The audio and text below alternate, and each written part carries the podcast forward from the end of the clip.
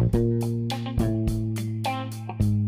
Fala pessoal, Daniel Bounds aqui para o segundo episódio do Vendas B2B Podcast. Nessa primeira temporada do podcast, a gente está revisitando as principais entrevistas que eu fiz dentro do Vendas B2B Summit e hoje a gente vai conferir a entrevista com Jeb Blount, autor dos super best-sellers Prospecção Fanática, Inteligência Emocional, Objeções e muitos outros. O Jeb hoje é o grande escritor de vendas da atualidade e um dos maiores especialistas do mundo em prospecção. O Jeb parou um retiro que ele estava fazendo no Nepal para conversar com a gente e foi um papo incrível. Se por acaso você não fala inglês, inglês ou prefere conferir esse conteúdo em vídeo, na descrição tem um link para o vídeo legendado. Então, sem desculpas, vamos conferir agora um excelente papo com Jeb Blunt. Today I have a very, very special guest coming from the other side of the world, Jeb Blount, CEO of Sales Gravy. Jeb, thank you very much for accepting our invitation. It's a huge pleasure to have you here. Stopping your trip to Nepal to talk a little bit about sales with us. Thank you very much. Oh, it's, it's my it's my pleasure because you know really all I do is talk about sales. So I've been on the a seven day uh, trek through Asia, and everywhere I go, we're we're we're talking about sales. So I'm uh, I'm glad to have the opportunity from Asia to have a conversation with Brazil. Oh, that's amazing, Jeb. We, you know, we are huge fans of your work. We just we just had yeah the the predictable uh, the fanatical prospecting book translated to Portuguese, right? That's correct, absolutely. And uh, I think that we're working on getting the objections book uh, translated into Portuguese, and of course, Sales EQ is in Portuguese. Yeah, and I'll be pushing really hard. Yeah, there you go. yeah, I love that. I love that book cover. yeah, it was really really nice. And how, yeah, the, the title in Portuguese is even is even better than in English. well, how, how tell, super, well, tell me what the title is in Portuguese. how super sales people use EQ to close more business, more deals. I, That's good. I like it. Very good. so, Jeb, before we start, can you tell me a little bit about you, your background, and what you've been up to, and what you do right now? Sure. Um, you know, I grew up in sales. I started basically at the bottom of a big corporation. And when I was in my early 20s, 24, and by 34, I was uh, head of sales running a, uh, a large um, sales force, more than a thousand people. And I, uh, I grew up either selling or leading people who sold. And I've worked for several companies uh, along the way. So I've, I've always been a practitioner. I've always been in the trenches, always been doing the job. And then uh, back in uh, 2007, 2008, 2009, um, in the US and of course worldwide, we had the great financial crisis. And it put me in a situation where uh, the big corporate job uh, wasn't going to be available to me anymore. so I had to go find something else to do. And the uh, I made a decision then to go be an entrepreneur, so start my own business versus getting back into big corporations. I had I could have gone either path, and I started trying to figure out what do I do well, like what do I know how to do, and the only thing that I know how to do is to sell stuff. So I started a company called Sales Gravy in early 2007, and now 2019 we are a, a, global multinational sales training development consulting company we work with companies uh, around the the the the, uh, the world, um, some of the biggest brand names in the world on sales, account management, uh, leadership, uh, and customer success, customer service. Anything that's human facing, that are you know customer facing, and the people who lead customer facing people. And we have uh, both a sales training and a consulting practice, sales acceleration consulting practice, where we work with companies both big and small uh, to help them integrate and actualize uh, new ways of doing things so that they can grow faster. And uh, right now, in fact, I'm in Asia. I've been in India, the fastest growing economy uh, in the world, um, with that many people, 1.3 billion people. And I'm I'm working with them on the things, you know, people in India, companies in India, on what they need to do to accelerate and to raise the level of professionalism uh, with their Salesforce, creating systematic uh, processes that that that work consistently over time and allow them to scale. So that's I've, I've, I've just you know I've got 20 people on my team now traveling the globe. It's been a really really cool journey, and along the way I've written 10 books, and I get and I get to hang out with cool people like you. Thank you very much. Uh, it's my pleasure. Yeah, you write a lot of books. How how do you like find time to write? Like going going to trips like this one? Well, yeah, you know, I've, I've, you know, the the flight here and the flight there. I mean, coming here, I spent uh, 23 hours on an airplane, so that affords some time. And uh, I write, you know, in when I have space in between, and I'm in Nepal right now. I'm in Kathmandu right now, where I just left India, came here. I'm gonna stay here for about seven days, and I'm so far away from everybody, and communication is kind of tough here in Kathmandu. So people will be leaving me alone, and I'll be writing. So uh, I've got a brand new book called Inked. It's a sales negotiation book. It's coming out uh, in the fall, and it's due to my publisher on June 30th. So the next seven days are going to be crucial because if I can get the get you know the the core work done, then the rest of that time I'll be I'll spend my time editing out the book. But that's you just have to make time to write. You have to you have to decide, and it's like anything else, you know, in life. You have to you have to decide what you want. So I always say discipline is giving up what you want now for what you want most. So there are a lot of things I'd rather do right now than write, but what I want most is to create a great, great, great book that people will enjoy reading, will help salespeople uh, become better negotiators. Amazing. And like linking with my first question, prospecting is not that different, right? Uh, you, you wrote in your the fanatical prospecting book, uh, the first book that I read, your book that I read, and, and you say that the path to superstar level success in sales is simple, but definitely not easy. Uh, what is what is this? Uh, what is this path? the pipe is life. I, I you know, I I uh, I spend tons of time with salespeople. So you were holding up a, a copy of Sales EQ earlier, and uh, Sales EQ is the sales process. So this is this is when you're interacting with people, connecting with people, uh, and in the sales process. And what we have to think about is sales and prospecting being different but connected. So prospecting is asking for time, the hardest ask in sales, and sales is asking for a series of commitments, micro commitments that lead to a close. The thing about those micro commitments is that as you're going through the process with your prospect, there are three things you have to keep in mind. Number one is that the most powerful position for a sales professional is relaxed, assertive confidence. And be, because emotions have a tendency to transfer, salespeople who are confident, relaxed, and assertive, they're more likely to move to those next steps to get to close. They're better negotiators to get past objections better, uh, and they do a, a much better job in the sales process. Number two is that in every sales conversation, the human being in that conversation that exerts the greatest amount of emotional control has the highest probability of getting the outcome that they desire. And having that emotional control is so important because it is an emotional thing that we do in sales, and there's emotions on both sides. And the third thing is that your prospects, your qualified prospects' emotional experience of going through the process with you is a more consistent predictor of outcome of any other variable.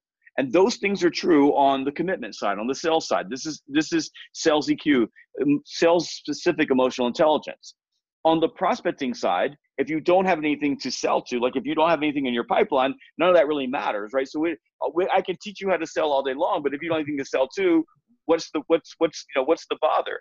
But the second thing is that if you are in this process and you have things in your pipeline, you have a lot in your pipeline, then it's a lot easier to be relaxed and confident. It's a lot easier to be assertive.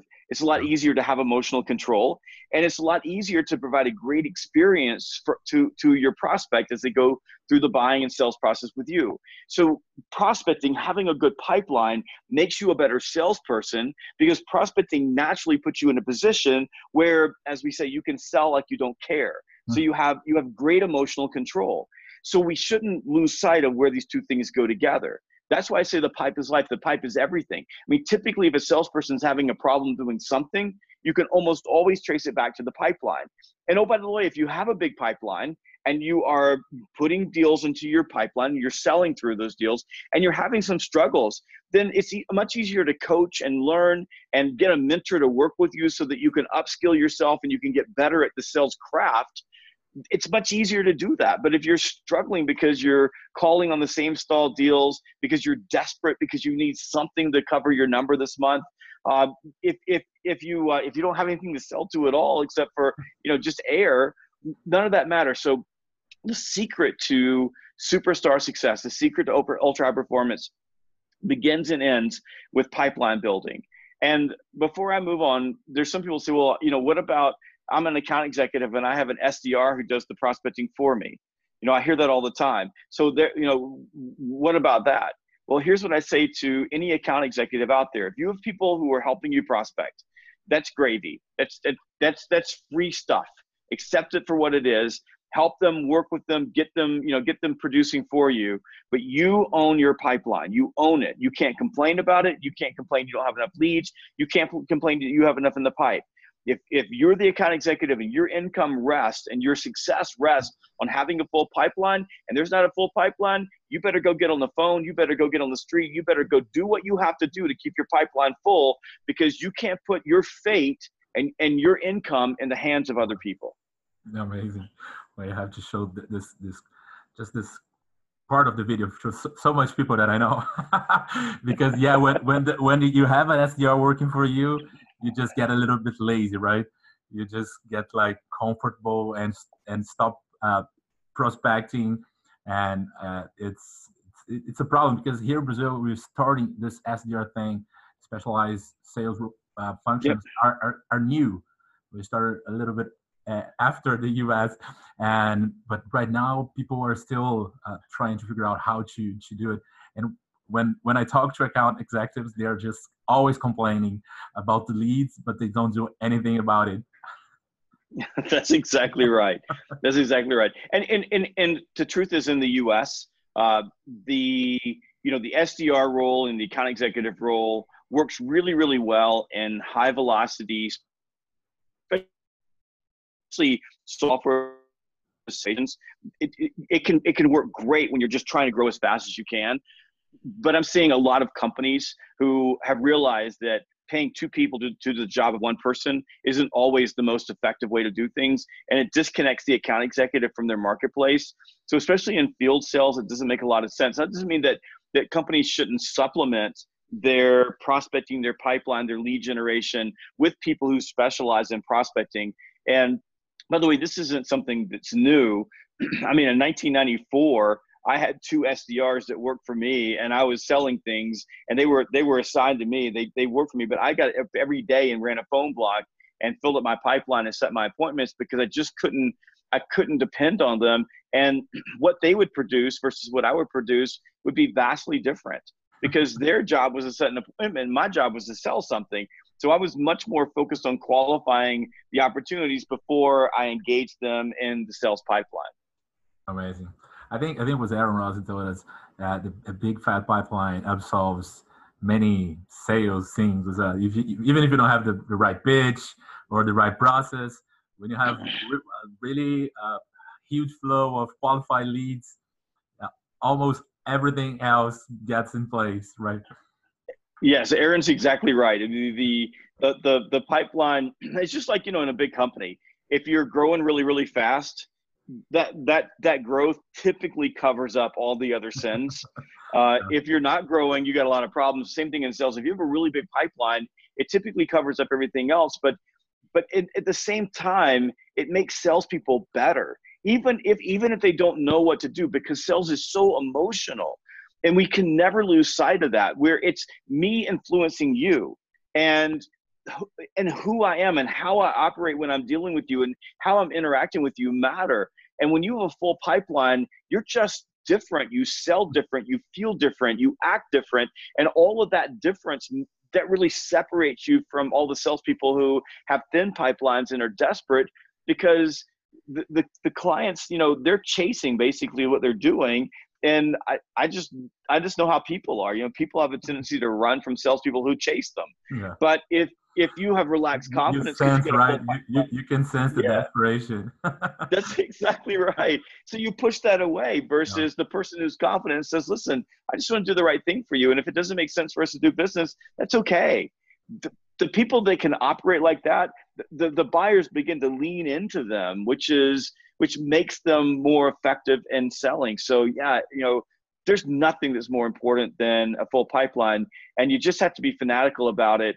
And I'm just you know, I'm just I feel strongly about this. I'm passionate about this. In fact, I think everybody in an organization ought to be prospectors. I think that the everybody's responsible for it, but I have no absolutely no sympathy for an account executive who tells me that their pipeline is weak and their leads are weak and then they blame it on someplace else. You own the pipe, you own your income, you own it. It's your job. And then anything else, anyone else is helping you, that is pure gravy. Amazing, Jeb. Amazing. Uh, there's a, a, part of uh, also about uh, fanatical prospecting that I love it because uh, it's, it's, something that I, I really believe to. You, you, you talk about how uh, elite athletes they they know the, their numbers.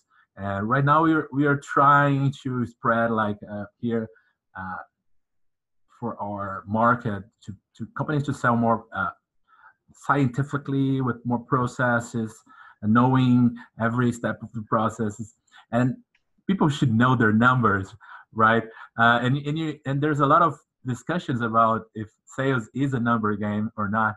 I want to know your take on it. Well sales is a numbers game. It's you know the the it's it's not only numbers. I mean because if you have lots of numbers and you still can't sell that's a bad thing. But it is essentially a numbers game. It is um, the way we described it in my book objections is that yes has a number.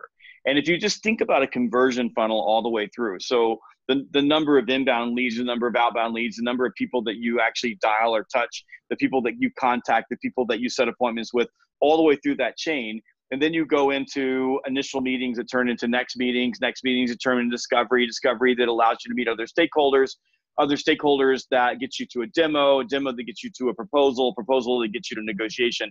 And if you just look all the way through the funnel, it, each one of those has a number. And what's beautiful about understanding the conversion funnel and understand knowing your numbers is that you can literally double your sales by just doubling any number in the conversion funnel. It's that that's simple. Now, I'm not saying that most people are going to be able to double their sales. What I'm saying is that if you look at those levers along the way, then you can understand where you can make some significant improvements that will change your your your trajectory of outcomes and, and positive outcomes in sales. So what's so important for salespeople is that they understand where they are. Now that's that that allows you to change the future but also understanding your your numbers allows you to change what you're doing now. So if i'm if i'm let's say for example i'm making a lot of outbound you know sales touches and i'm not getting anybody on the telephone i might go back and look and say what time am i calling? You know if i'm calling at four o'clock in the afternoon that might be a bad thing. Maybe i need to move it to seven o'clock in the morning. And i run into salespeople who are in that situation all the time. I was at a at a software or a, a um, a startup incubator just recently working with several companies and the salespeople were having a hard time getting in to see C-level people. And so we asked them, when are you dialing? And they were dialing at three o'clock in the afternoon. Like, why are you dialing at three o'clock in the afternoon? Well, I have all these things I need to do during my day. So the next day said, come in, we're going to start at seven o'clock in the morning. Now this is, this is a, you know, a, a technology startup incubator. So I don't know why people in technology think that it's okay to start at 11 o'clock in the morning, but that's what they were starting. So I made them get in at seven o'clock and we started picking up the phone and these guys were getting in touch with ceos i mean the ceos were answering the phones of their clients because no one was in the office. And i had to impress on them that their number changed because they changed where they were because we knew what they were doing. So if you start looking at that you can say i'm not getting past objections. I'm not getting as many appointments. Okay let me go back and look at where i was. So numbers matter. And there was a uh, movie that came out book book as well called moneyball yeah. that if you haven't read seen if you should, I, I, no matter where you are, you should. Yeah, I've seen the movie. I've never read the book.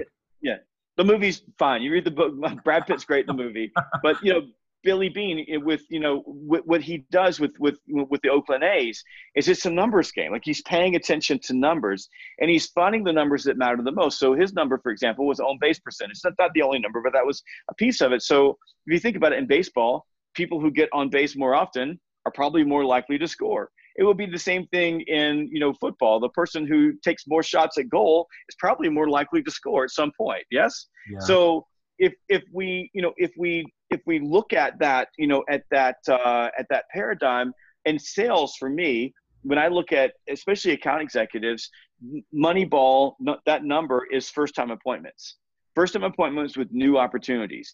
Because if you're getting more first time appointments with new opportunities than someone else, you have way more shots at goal, right? You're, you have way more shots at getting into the process. So when I'm working with with salespeople now, if I'm just working with pure SDRs, I'm looking at appointment set. That's my money ball, right? If you're setting appointments, that's great. Then I'll look at the quality of the appointments. If you aren't setting appointments, it doesn't make a difference. So same thing with with account executives. I'm looking at first time appointments. Why? Because everything else is just noise. If you're getting on base more often, you have more you're more likely to score. So once we look at that if you're getting on base often then we can look at where do we need to upskill you? Where do we need to focus on your technique your skill or what have you so that you can continue to advance those deals through the, through the pipeline. But if you don't know that number if you don't understand where moneyball is and by the way that moneyball number changes for different companies it changes for different sales situations. Not every product and service and role and region is the same. So for leaders and for salespeople, it's taking a look in their world and figuring out what is the one number inside that conversion funnel that if I get that one number right, everything else tends to go along, you know, with it. And once you do that, then you can begin to tweak your numbers. So for elite athletes, for salespeople who I believe are the elite athletes in the sales world, you have to know your numbers, you have to know your stats.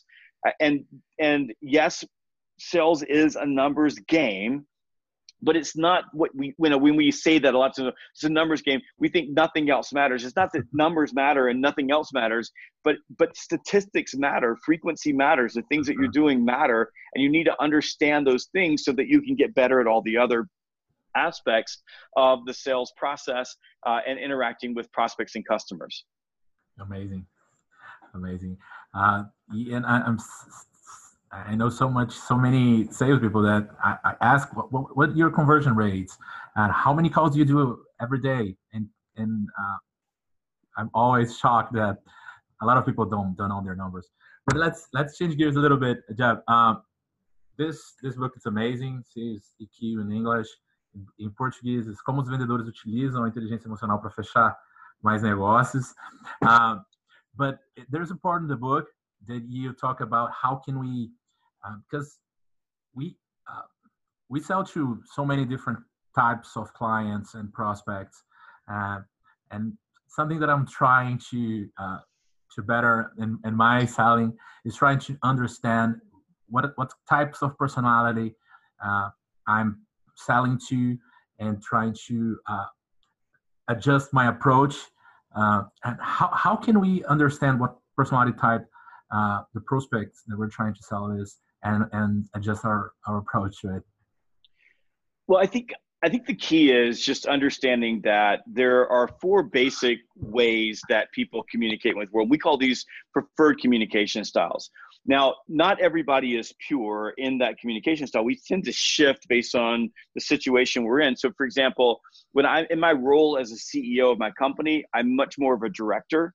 I'm a driver. I'm you know i'm i'm that a type personality in my sales role, I'm much more of a socializer. I'm I'm more, you know, of an energizer. I, I, I tend to build relationships, talk, smile, get along with people. But as soon as I shift into into I got to get stuff done, I'm I change the way that I operate. So it's recognizing that people do shift based on the situation. The most important thing though is just to understand that these styles um, and I'll give you the four. There's analyzers, and and by the way, there are different assessments and different books and different trainers that call these different things. The the, the words are semantics. the, the behaviors are common. So don't get caught up. If you want to, you can call it, you know, whatever you want to call it. But there's typically analyzers. These these people, a great example would be typically your CFOs, uh, your numbers people. There's a lot of people in procurement um, that are that are analyzers, and they need all their ducks in a row they don't typically want to talk about their personal life first. So if you walk in and go, "Hey, that's a great picture on your wall," they're gonna they're gonna shut you down. Um, they don't. They're really hard for salespeople to connect with because most salespeople fit into the bucket of socializer energizers. So they don't tend to show a lot of emotion. But it's really important when you're working with them to understand that they value processes and systems. So if you want to get them talking, ask them about what they're working on. Ask them about the things that they value the things that, that they are trying to fix inside the business. And whenever you're working with them you got to have your i's dotted your t's crossed. Uh, you have to have everything right because the interesting thing about an analyzer is you'll be in a presentation and i bet this has happened to you and one little thing is off like one little thing is wrong. There could be even a misspelling.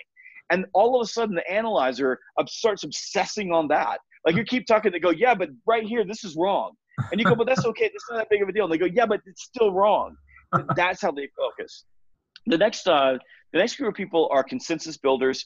Consensus builders, uh, typically, uh, consensus builders would be people who are in HR, just to give you some mm-hmm. connection. Mm-hmm. So they, they, they value getting other people involved. Um, they're very cautious about making decisions. They're extremely risk averse. And the problem with consensus builders are consensus builders are like pushing a rope. So if you get a consensus builder, you're working with a consensus builder, there's a high probability that your deal will stall if you don't set up parameters in the very beginning. So salespeople get themselves in trouble with consensus builders because they don't sit down at the beginning and say, here are the steps that we have to get to and go through in order to deliver the outcome that you're looking for and get agreement on that up front. And by the way, reminding them, remind them of that often because they will meeting you to death. Hey, let's let's think about this a little bit more. Let's have another meeting about this. Let's get three or four more people involved. Let's do those things. Um, they're difficult to work with. Now, in a lot of sales, you never deal with consensus builders, uh, but consensus builders can be influencers in, in, a deal, so they can end up slowing things down. Uh, and if you sell into functions like HR or middle management where people are risk averse, you'll find these people. The next group are uh, directors, and I call them directors, but directors are CEOs, business owners. Um, they are P&L owners, operators. These are people who value getting things done they function in bullet points. They they they love salespeople that they have in their back pocket. Who, when they say, "Hey, can you help me with this?" the salesperson says, "Yes, I can get that done, that done, that done." They value people who who who uh, make them time. But if you give long-winded pitches, you lose them immediately. So they're really hard on salespeople. A lot of salespeople don't like directors because directors give orders, but directors buy and buy and buy and link decisions for example you know when they see something they feel it they they're done they're making the decision so and they're they're really good people to get along with you can you can build d- deep relationships with directors but you have to remember that it starts with getting stuff done then it's the relationship not the other way around and then finally, there are socializer energizers. And these are the people that are a lot like us. Like salespeople typically fall into this space. And you'll run into these people in business. A lot of people who are middle managers, directors, um, and, and I run into people in marketing that are this way. But they are typically people who they have a really good time, and what they value is the relationship. So the relationship always comes first. And it's so powerful that there are times when I'm dealing with a socializer energizer that we never even talk about business. They just do business with me. I get along with them, they get along with me. And mostly the, the and this is what's important for salespeople when you're dealing with socializer energizers is they want to talk and you want to talk because you're a socializer energizer too, and you need to shut up because you need to listen to them because they will pay you to be their friend. They will give you business to be their friend. So what's important as a salesperson and you can find you know more information on this in sales eq is that you just understand those things. And there you don't have to be some expert in human behavior to pick them out. You can see the signs. And again people will shift back and forth. There's a lot of people who are director analyzers. There are a lot of people who are director socializers. And there are a lot of people who are analyzers consensus builders. I mean there are people in that space. So all you have to do is pay attention to those signs. But what i will tell you is this as a sales professional is that these these communication styles that can interrupt a relationship, get in the way of us influencing other people, these communication styles don't matter if your mouth is shut.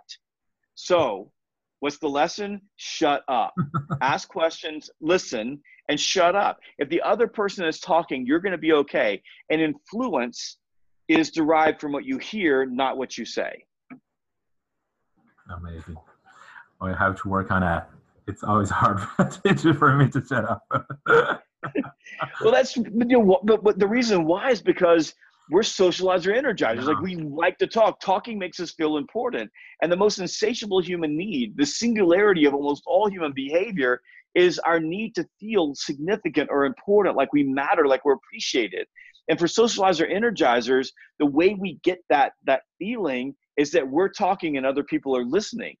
So one of the things that makes salespeople so good is that they have this type of, of personality in general. Not all salespeople. There are certainly tons of salespeople who are fit different buckets, but in general, salespeople fit that space. That's just that's where our talent lies. And that's why, you know, that's why I wrote Sales EQ. Like the hardest thing for salespeople to do is shut up. Why? Because it makes you feel good when you're talking. So if you get that and understand it and you can gain control of that emotion, and how do you gain control of that emotion? Full pipeline. You got a full pipeline, it's a whole lot easier to shut up. Why? Because it doesn't matter if you're talking. So you're able to do do the things you have to do as a salesperson to make other people feel good about doing business with you. So style doesn't matter if your mouth is shut. Amazing, Jeb. Uh, I haven't read your objection book, uh, but uh, I, I was doing a little research and something something caught my attention. And because we uh, sales in sales we we got rejected a lot. It's it's it's part of our job but it's not always easy to be that much like have that much rejection. And you, you talk a, a little bit about how to become rejection proof. Uh, tell me tell me how Well, it's a it's it's probably a bigger conversation than in this you know in this format, but um, but there are a couple of things that you can do to become rejection proof. Number one is go get rejected.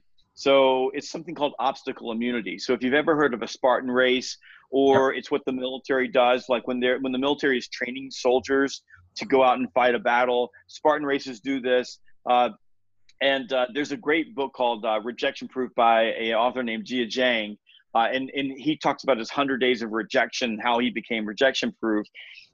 What he did, what Spartan races do, if you've ever been in an outward bound program where you faced obstacles, what the military does, all of that is helping people become obstacle immune. In other words, what seems like something that's a big hurdle becomes emotionally less big the more you face it.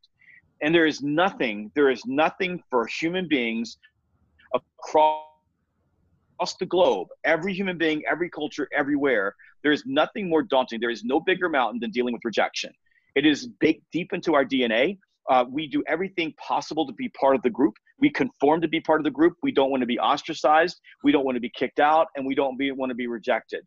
And sadly, the way our brain works, and this is not this is a biological, neurophysical thing, not a psychological thing.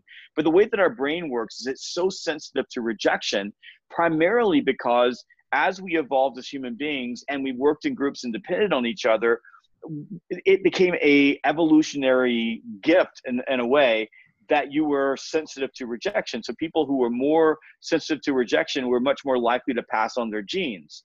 So we have this major problem in our brains that anything that even feels like rejection causes us deep pain. And that pain is something that makes us stop in our tracks and say, I don't want to cross that line and even though objections you don't need to think about it or hey not right now i can't meet with you or i got to go talk to my boss or this is a little bit more than i wanted to pay uh, you know all of those things even though that's not rejection i mean there's no i'm not interested it's not rejection um, it still feels like rejection for salespeople. So what salespeople do more often than not is they avoid getting rejected. That's why they don't make prospecting calls. Uh, that's why they don't ask for the next step in meetings. That's why they wait for the customer to do business with them. So, are, are you know, or the customer to do the work for them and ask for the sale.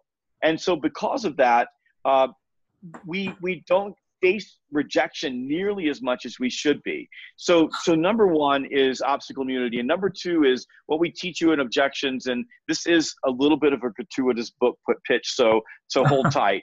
But but in in objections, what I do is I give you frameworks that will help you and, and allow you to control your emotions in the moment. So it's not a book of scripts. I don't tell you exactly what to say because every situation is different. And some people want me to tell them exactly what to say, but I, I can't solve for every situation in sales. So what I do instead is give you frameworks. And what frameworks do is allow you to shift your behavior based on the context of the situation but but some of those frames uh, one of those frames for example is called the ledge and the ledge is what neuroscientists call the magic quarter second that you need as a human being to gain control of your emotions in emotionally charged situations one of which is getting an objection. So we teach you how to deploy the ledge and then work with you on how you build out your your own personal ledges so that when you get hit with an objection, you know exactly what to do. You get your neocortex, your your your rational brain in charge of the situation so you're not being driven by your emotions and then you can get past the objection. And remember what I said earlier in every sales conversation, the human being that exerts the greatest amount of emotional control has the highest probability of getting the outcome that they desire. So when you face an objection, when you have emotional control, you're much more likely to get past that objection. So if you can deploy a great framework that gets you in control emotionally, you have a much higher chance of getting past that objection. Now, let's just go back to what we said earlier. What's the easiest, fastest way to have emotional control? Full pipe. The pipe is life. The pipe is everything. Amazing. Jeb, so many lessons, so many things to work on myself. And I think that everybody who's watching us uh, have some feel too. Uh, Jeb, I, I can't thank you enough for stopping your trip that you're just uh, doing to write your book, to talk with us. Uh, we love your work here in Brazil. Hope we can uh, see you here in Brazil soon. Uh, thank you very, very much. And hope we can do uh, another one of those these talks uh, next year in our event. Thank you very much. Thank you, sir. I appreciate it. It's uh, I'm I'm so pleased that my books are being translated into Portuguese, and uh, and I can't wait to get down to Brazil to meet you in person and, and hang out with you. And uh, thank you for taking time. I know that it's past midnight there to speak to me, so I'm truly grateful for the opportunity to spend time with you. Thank you very much, Ab. Bye bye. Bye bye.